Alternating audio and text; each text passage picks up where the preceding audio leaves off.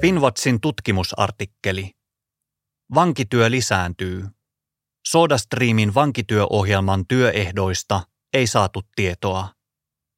Vankien määrä vankiloissa on kasvanut uusiin ennätyslukemiin. Maailman vankiloissa oli vuonna 2021 arviolta 11,5 miljoonaa ihmistä.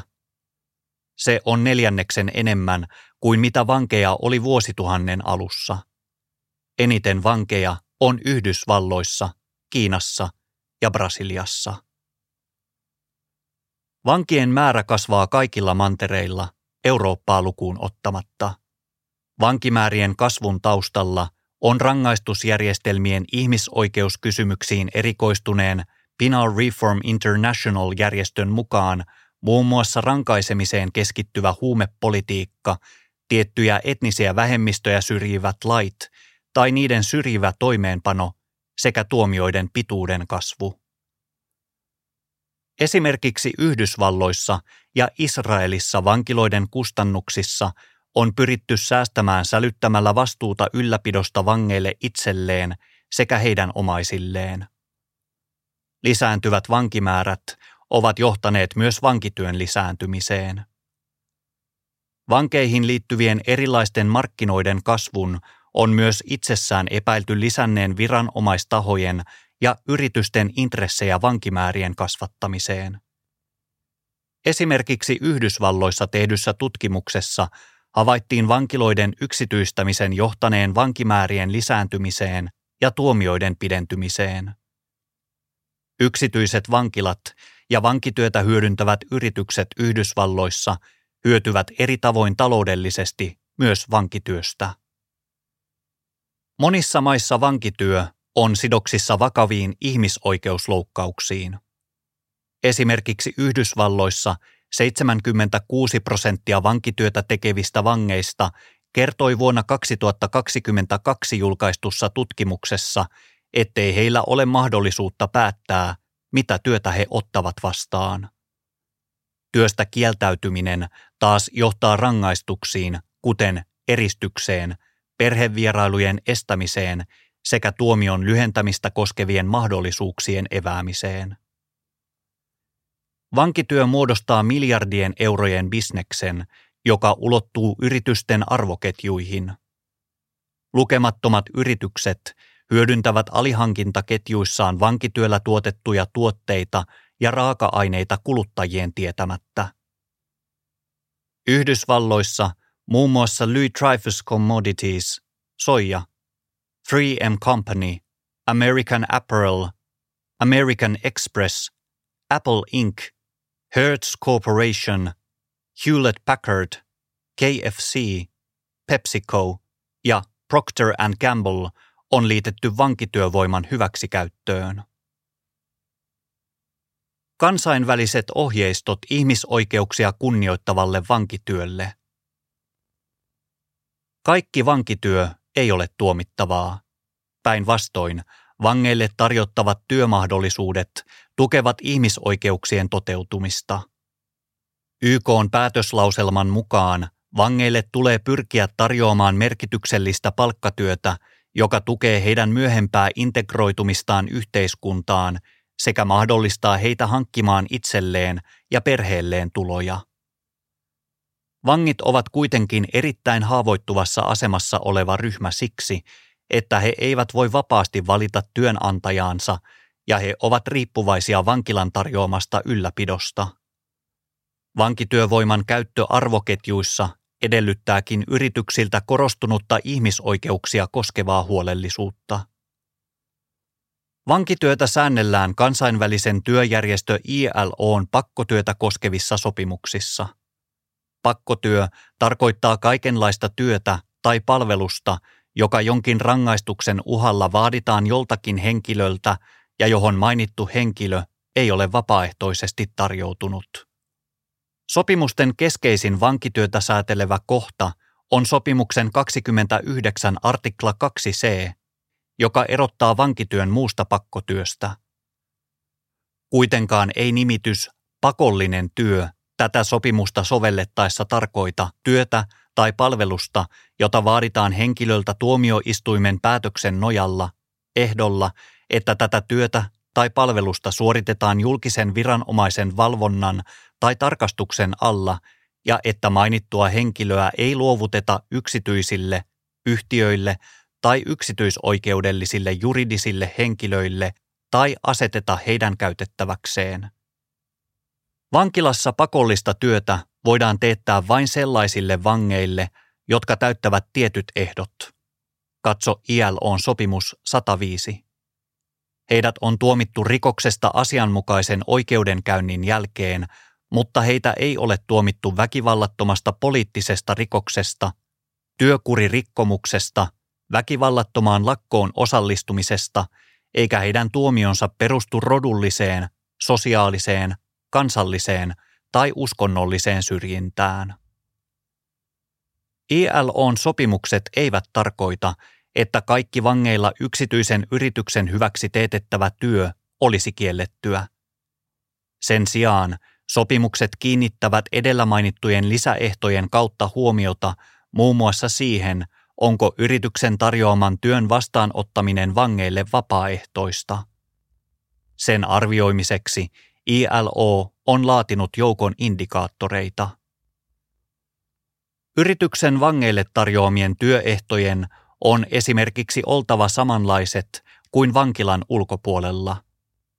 Palkkatason tulee vertautua vapaiden työntekijöiden palkkaan, joilla on samankaltaiset taidot ja kokemus kyseiseltä toimialalta tai ammatista.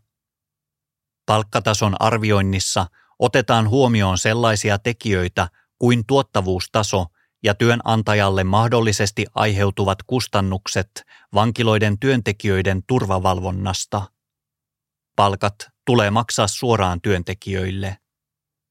Työntekijöiden tulee saada selkeät ja yksityiskohtaiset palkkalaskelmat, joista käyvät ilmi työtunnit, ansaitut palkat ja lainsallimat vähennykset ruokaan ja majoitukseen.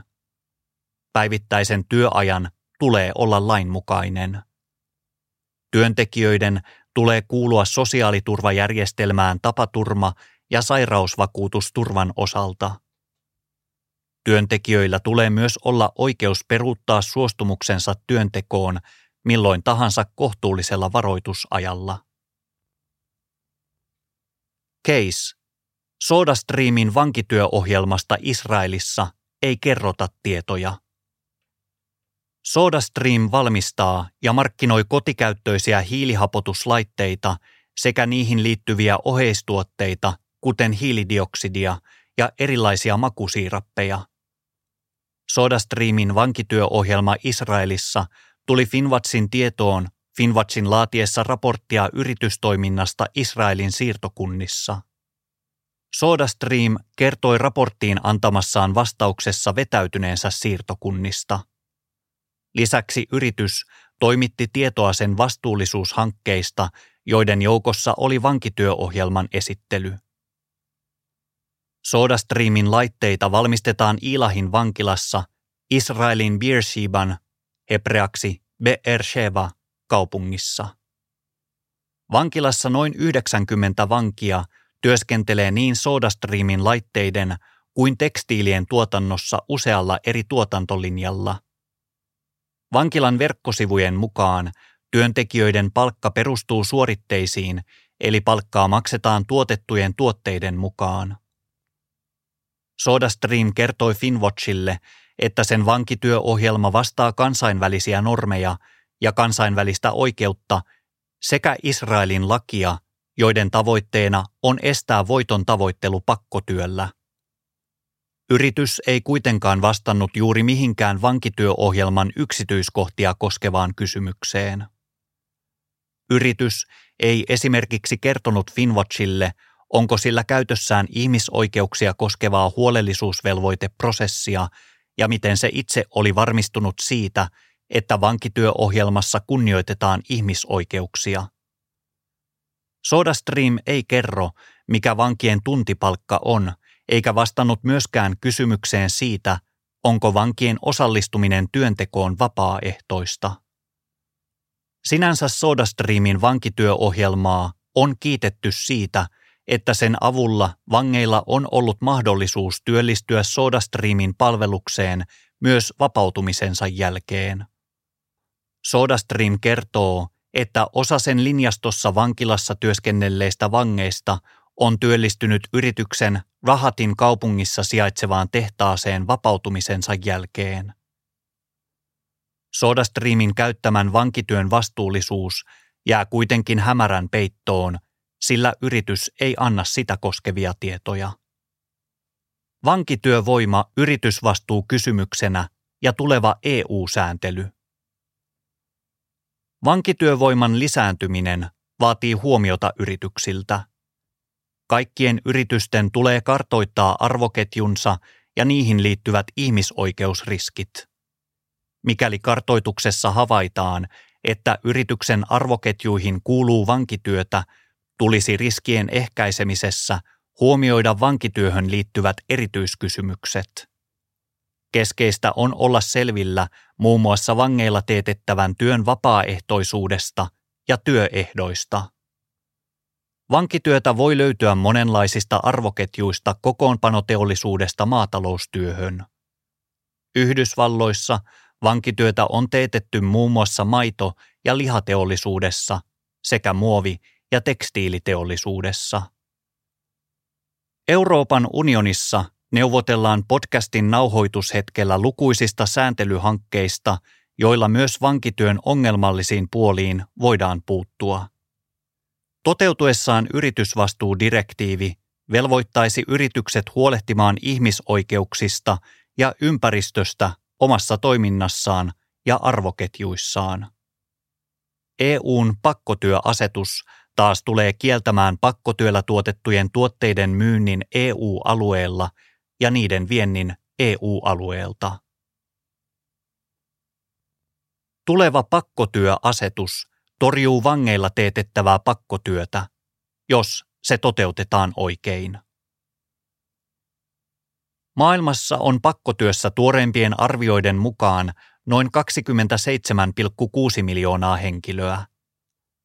Edellisiin arvioihin nähden pakkotyössä olevien henkilöiden lukumäärä on kasvanut. Pakkotyö on vakava ihmisoikeusloukkaus ja sen kitkemiseksi tarvitaan lisätoimia. Euroopan komissio antoi esityksensä pakkotyöllä osin tai kokonaan valmistettujen tuotteiden markkinoille asettamiskiellosta syyskuussa 2022. Se on parhaillaan EU-jäsenmaiden ja Euroopan parlamentin valiokuntien käsiteltävänä.